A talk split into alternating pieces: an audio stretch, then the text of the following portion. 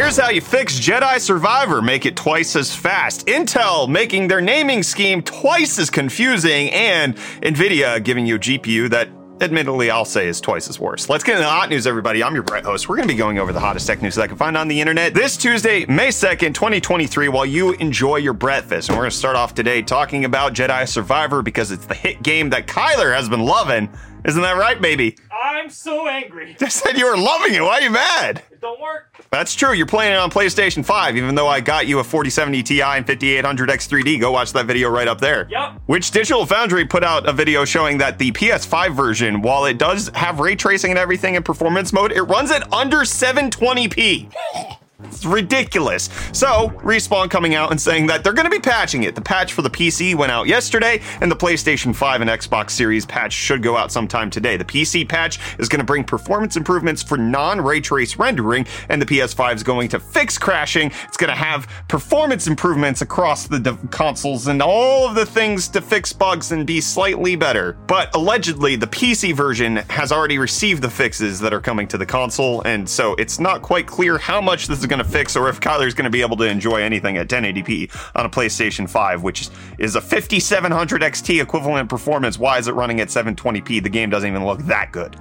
I'm gonna scream. He's gonna scream, but if you're on PC and you're on one of the latest NVIDIA cards, you might actually be able to double your FPS if you use this one mod, which admittedly isn't, you know, how you should always be doing things. But a modder who brought DLSS 3 to Elden Ring, which happened a few days ago and will be releasing soon, has brought that tech to Star Wars Jedi Survivor. And admittedly, while the frame generation does get things looking a little wonky, like the lightsaber's a little fuzzy and all of that, it does mean that the game is running considerably faster on PC, potentially even up to doubling the frame rate with frame generation, but it's used in conjunction with FSR2. Instead of DLSS 2, it's using AMD's tech, so it's fusing them together to get it into this weird amalgamation of, hey, neato, you get faster frame rate, fake frames, but at least they're there. They're working this time, and it's not 720p like on a PS5. Kyler thought he was going to get away with it because he heard so many problems with the PC port that he didn't want to buy the PC version, so he bought the PlayStation version, and now he's suffering. Aren't you suffering? It's still better,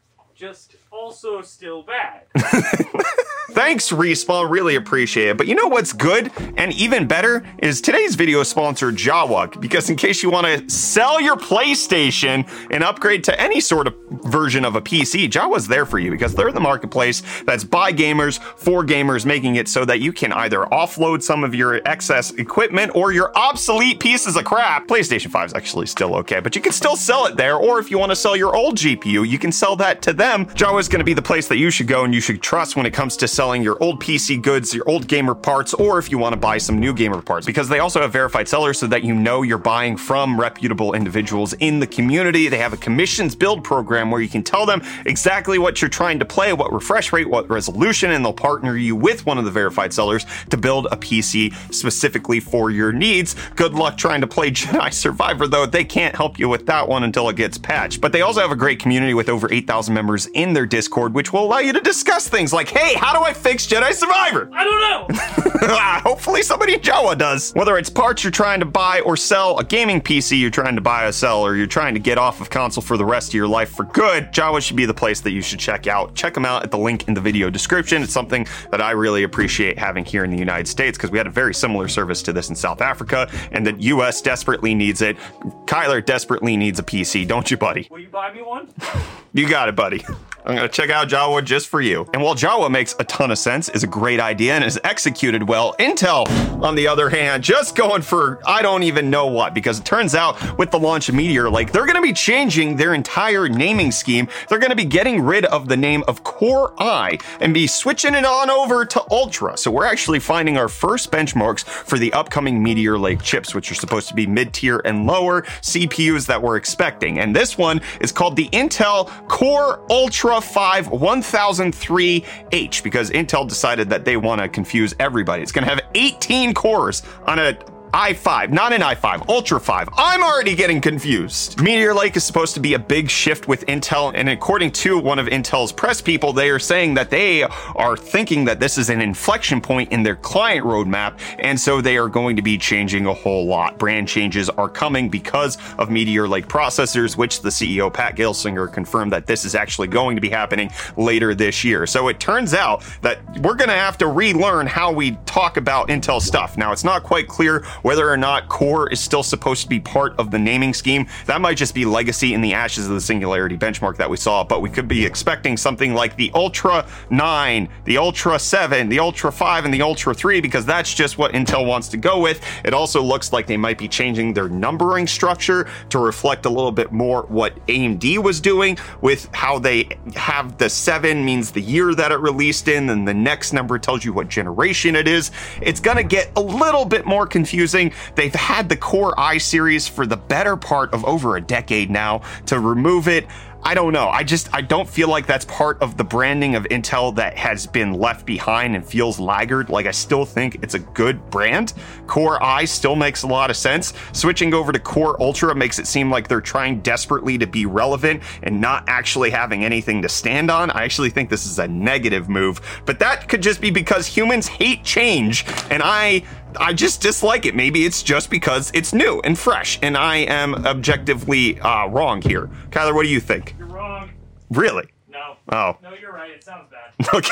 Let me know what you think of the Core Ultra branding down below in the comments while I let you know that uh, Intel might want to switch things up, especially if they're going to be competing with the new competition that's entering the market. ARM officially filing to go IPO over on NASDAQ. Looks like they're trying to raise between 8 and 10 billion dollars, which is a super dry amount compared to the 40 billion dollars that Nvidia was supposed to buy them out for. That obviously didn't happen, so now they got to seek money from you, and they're seeking 8 to 10 billion dollars. What a deal. But you know who's got good deals just like that for you? That's right, Reese. Yo, welcome back to UFD Deals, bringing the hottest tech deals on the internet. I'm Reese, and I couldn't think of a segue to the deal, so let's go. Because first up, we have the PNY Accelerate Gaming DDR4 RAM kit. The set of 16GB 3200 MHz CL16 RAM is going for only $35.99, which is $46 off, making this an absolute win for any budget build. And then next, if your budget stretches, because we all know budget is completely subjective, then the AMD Ryzen 7 5800 X3D is going for one of the best prices I've ever seen it go for. You can currently pick it up for only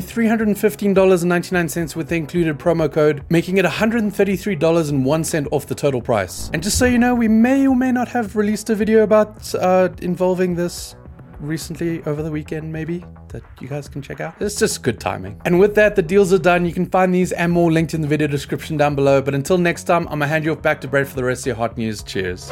Thanks, Reese. But while you're giving us the good deals, Nvidia's trying to give you worse and worse deals, and I'm going to staunchly go on the anti Nvidia train here for a second after we talk about something cool because some modders on YouTube from Brazil have modded the RTX 3060 to be from the 8 gig model, which Nvidia cut down and gave us crap for, into being an actual 12 gig model. These are the same modders who actually brought it so that the 3070 went from 8 gigs to 16 gigs. You should check out the video, we'll have it linked in the video description. But they added extra memory chips onto the RTX 3060 to get it up to 12 gigs. They had to change a few things to make sure that the memory bus width actually went up to 192 bits because it's slightly different than the 8 gig version. But the reason they could do that is because the 12 gig BIOS already existed, so they couldn't just slap 12 gigs on it because it changes the memory bit width. But what they did see is 22% faster performance on it by just increasing a few things. So it shows NVIDIA could give you better, they're just choosing not to, which is exactly how I'm going to talk about the RTX 4060 and 4060 Ti launches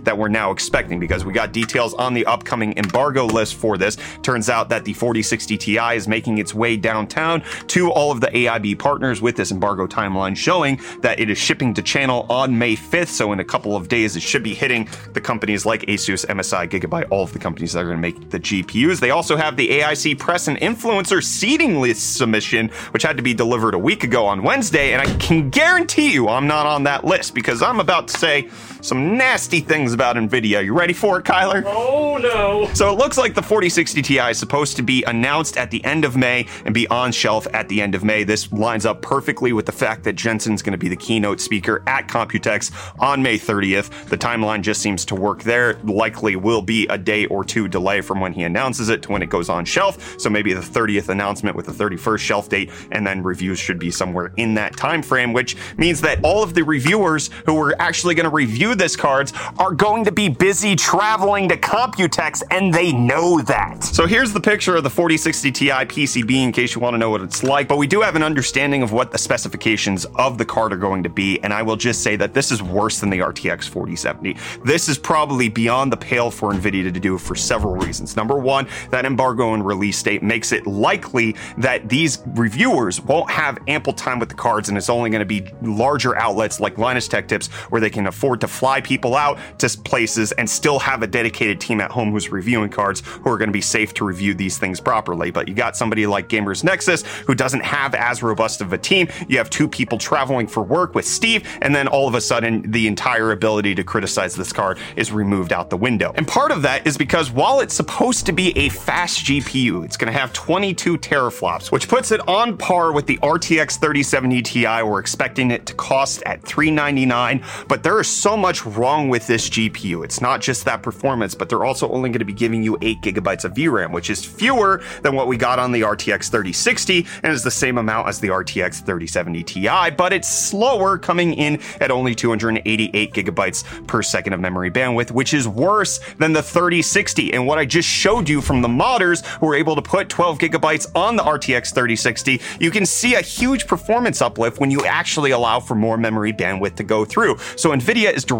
stifling it. But just like I had a problem with AMD when they came out with the RX 6500 XT and they limited the PCI Express bandwidth on those cards, the same thing is happening here. The 4060 and the 4060 Ti are expected to only have eight PCI Express lanes, which means when you pair them with a motherboard situation that isn't as ideal, you don't have the full lanes, you are going to get worse performance if you're on PCI Express 3.0. It's going to limit the graphics cards in ways that I think mainstream consumers will be more likely to encounter because that's the price point that this is coming in at. This is going to be the higher volume model. So everything that Nvidia is doing wrong here is going to be scaled across more customers. And I think the timeline of the launch, putting it when everybody's going to be busy prepare for Computex, putting it when people's attention is going to be drawn elsewhere to make sure that you don't have as much heavy focus on this card, even though this is likely to be one of the more popular ones, it just creates a negative sentiment in my mouth. I think this is a worse launch than the RTX 4070. I want to hear what do you think of the 4060 Ti? Let me know down below in the comments. I'm going to stop my NVIDIA brand there, and I'll see you back here for more hot news tomorrow.